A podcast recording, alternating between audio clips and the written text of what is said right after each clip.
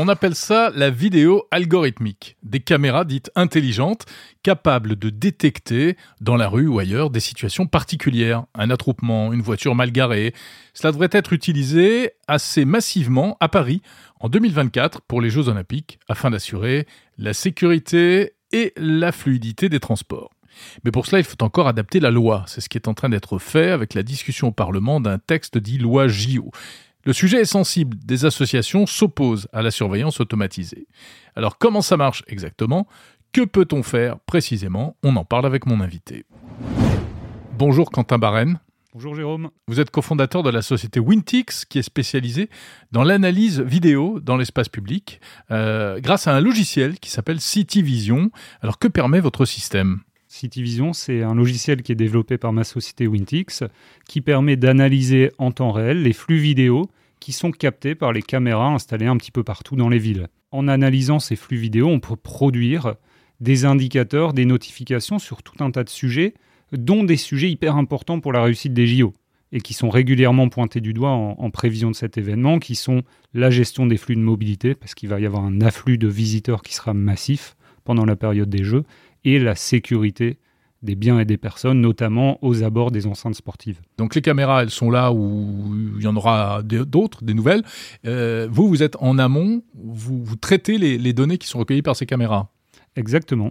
Bah, si, si, je prends quelques exemples pour être concret sur un sujet comme la gestion des flux de mobilité, la gestion des flux de mobilité, elle s'apprécie à, à plusieurs égards. Par exemple, dans les réseaux de transport en commun. Les réseaux de transport en commun vont accueillir potentiellement des pics d'activité pendant les JO, avant, après les épreuves. Mmh. Et il y, y a, un enjeu majeur pour les exploitants, c'est de connaître quelle est l'affluence dans leur réseau de transport. Un quai de métro, c'est. Ben on s'attend déjà au pire, hein, je vous rassure. Il y, aura du monde, il y aura du monde. Un quai de métro, c'est minimum 8 caméras. En s'appuyant sur ces caméras, notre logiciel est capable en temps réel de compter combien de personnes sur le quai qui attendent le métro et d'envoyer cette information à l'exploitant qui peut à son tour être très réactif sur la fréquence de ces métros, notamment sur les lignes automatisées. S'il y a un métro prévu toutes les deux minutes, bah potentiellement on peut augmenter la fréquence des métros pour que les personnes attendent moins, que le quai se vide plus vite. Si jamais on est déjà au max de la fréquence des métros, mmh. à ce moment-là, l'exploitant il peut envoyer des agents de canalisation pour du conseil, pour canaliser les flux. Et notamment dans la perspective des JO, il y aura beaucoup de touristes qui connaissent peut-être un petit peu moins le réseau euh, RATP que vous et moi ouais. et qui auront besoin de conseils. Bien sûr. Alors ça, c'est pour la mobilité. Et puis, il y a l'aspect sécurité aussi, ouais. bien sûr. Euh, donc là, c'est pareil. Quel type de, de, de, de zone euh, pourrait être amené à, à, être surveillé par, par votre logiciel ou par d'autres? Bah là, il peut y avoir plusieurs applications possibles. Aux, aux abords des enceintes sportives, on peut vérifier qu'il n'y a pas de véhicules qui viennent se garer devant un accès pompier, par exemple, pour que l'accès soit en permanence accessible au personnel de secours si besoin. Mmh. Sur, euh, si on reprend l'exemple de ce qui s'est passé au Stade de France pour la finale de la Ligue des Champions, tout part finalement d'un problème d'aiguillage d'une foule qui s'est pas orienté vers la porte principale d'accès au stade et qui s'est plutôt orienté vers une porte secondaire. Ça, c'est des choses qu'avec une caméra de voirie, on peut détecter très facilement pour immédiatement envoyer une information à un opérateur vidéo qui, à son tour, peut envoyer des, agents sur le terrain pour réorienter les gens vers la porte principale et éviter l'engorgement d'une porte secondaire qui n'est pas faite pour accueillir euh, une grande masse de personnes. Oui, mais ça, si on est devant son écran, on voit ce qui se passe, on peut intervenir. Euh, donc en fait, quel est le pourquoi euh, vouloir confier la mission de surveillance à proprement parler à un logiciel? En fait, la, la difficulté aujourd'hui, c'est qu'il y a beaucoup plus de caméras qui sont installées dans l'espace public que de nombre de personnes qui sont disponibles pour les analyser. Une ville de taille moyenne, dans la première couronne de Paris, c'est minimum une centaine de caméras, il y a peut-être 2-3 personnes pour les regarder. Donc vous imaginez bien qu'ils ne mmh. peuvent pas avoir les yeux rivés partout. Un logiciel comme CityVision, c'est un logiciel d'aide à la décision. J'insiste, ça prend pas des décisions, un logiciel comme CityVision. Ça va juste vous envoyer une notification pour dire bah regardez regardez cette... ce qui se passe il y a un truc qui va pas euh, voilà. Sur cette caméra que je suis en train d'analyser ouais. en fait il se passe quelque chose d'anormal et ça vaut le coup de prêter un, une attention humaine à, à, ce qui se passe pour savoir s'il y a une décision à prendre. Comment ça fonctionne? En fait euh, donc CityVision c'est un logiciel qui s'appuie sur l'intelligence artificielle terme assez vague mais que je vais essayer d'expliciter. En fait l'intelligence artificielle c'est apprendre à un logiciel une euh, compétence cognitive humaine en l'occurrence, nous, c'est la vision. Mmh. De la même manière que vous pouvez apprendre à un enfant à reconnaître une voiture, bah, pour lui apprendre, vous allez lui montrer 10 voitures. Au bout de 10 voitures, il aura compris. Un logiciel, c'est bien moins intelligent qu'un enfant.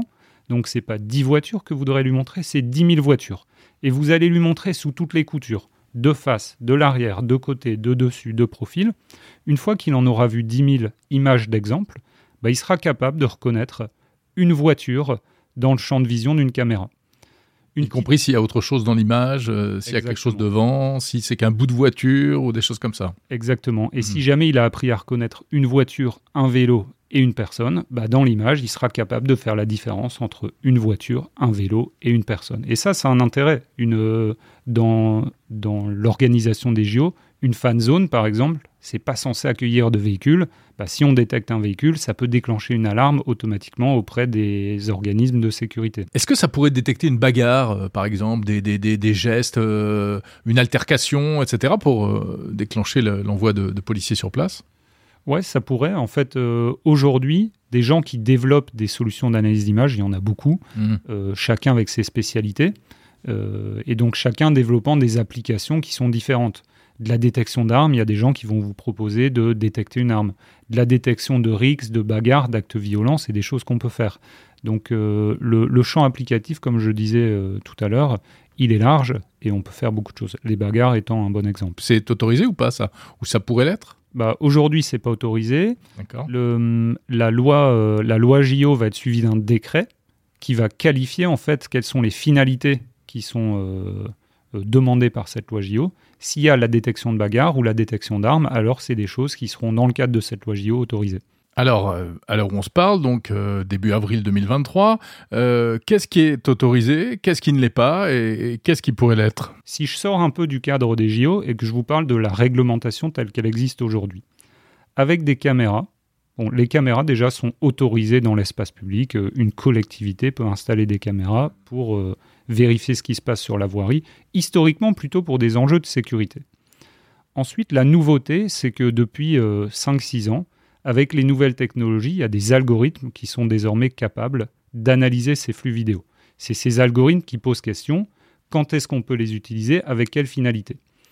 Aujourd'hui, à droit constant, on peut analyser automatiquement des flux vidéo pour produire des statistiques. Par exemple, chez Wintix, on fait énormément d'analyse vidéo pour produire des statistiques de comptage sur les mobilités. Donc, pour tout un tas de villes, on vous dit euh, combien il y a de vélos, de scooters, de voitures qui transitent par les différents axes des villes pour aider les collectivités à mieux aménager la voirie. La, finalité qui pose question aujourd'hui, c'est ce que la CNIL appelle les applications à visée opérationnelle. Donc des applications dont l'ambition serait de notifier un opérateur vidéo en temps réel pour qu'il prenne une décision en temps réel. Ça, aujourd'hui, c'est pas autorisé par les lois telles qu'elles existent. Et c'est l'objectif de la loi JO qui est en ce moment en discussion exactement à l'Assemblée et au Sénat, c'est de permettre, dans un cadre temporel bien défini, pour des personnels bien définis et sur des endroits bien définis, d'autoriser ces applications à visée opérationnelle. Alors, il y a des associations euh, qui euh, s'opposent hein, euh, à ce type de, surveillance vidéo, qui mettent en avant des scénarios un peu catastrophes. quels sont les risques? En fait, à mon sens, il n'y a, pas grand-chose de nouveau. Les caméras sont déjà autorisées dans l'espace public. Elles, elles, filment au quotidien la voirie. Tout le monde sait qu'il y a des caméras qui sont installées, qui sont filmées, et que potentiellement il y a des personnes qui les hmm. visionnent pour vérifier qu'il ne se passe pas de choses anormales ou dangereuses sur l'espace public. Qui envoie des PV aussi parfois, enfin qui euh, ça, peut servir à, verbaliser. Ça, ça peut, mais en l'occurrence, une caméra verbalise pas toute seule. C'est juste, euh, il faut imaginer une caméra, c'est comme un œil déporté d'un policier qui voit ce qui se passe et s'il y a une infraction qui est commise, il peut verbaliser, mais c'est toujours un humain qui verbalise. La nouveauté, c'est que plutôt que ça soit un humain qui les regarde, ben, un, un logiciel comme le nôtre, il propose que ça soit un logiciel qui les regarde de façon automatique.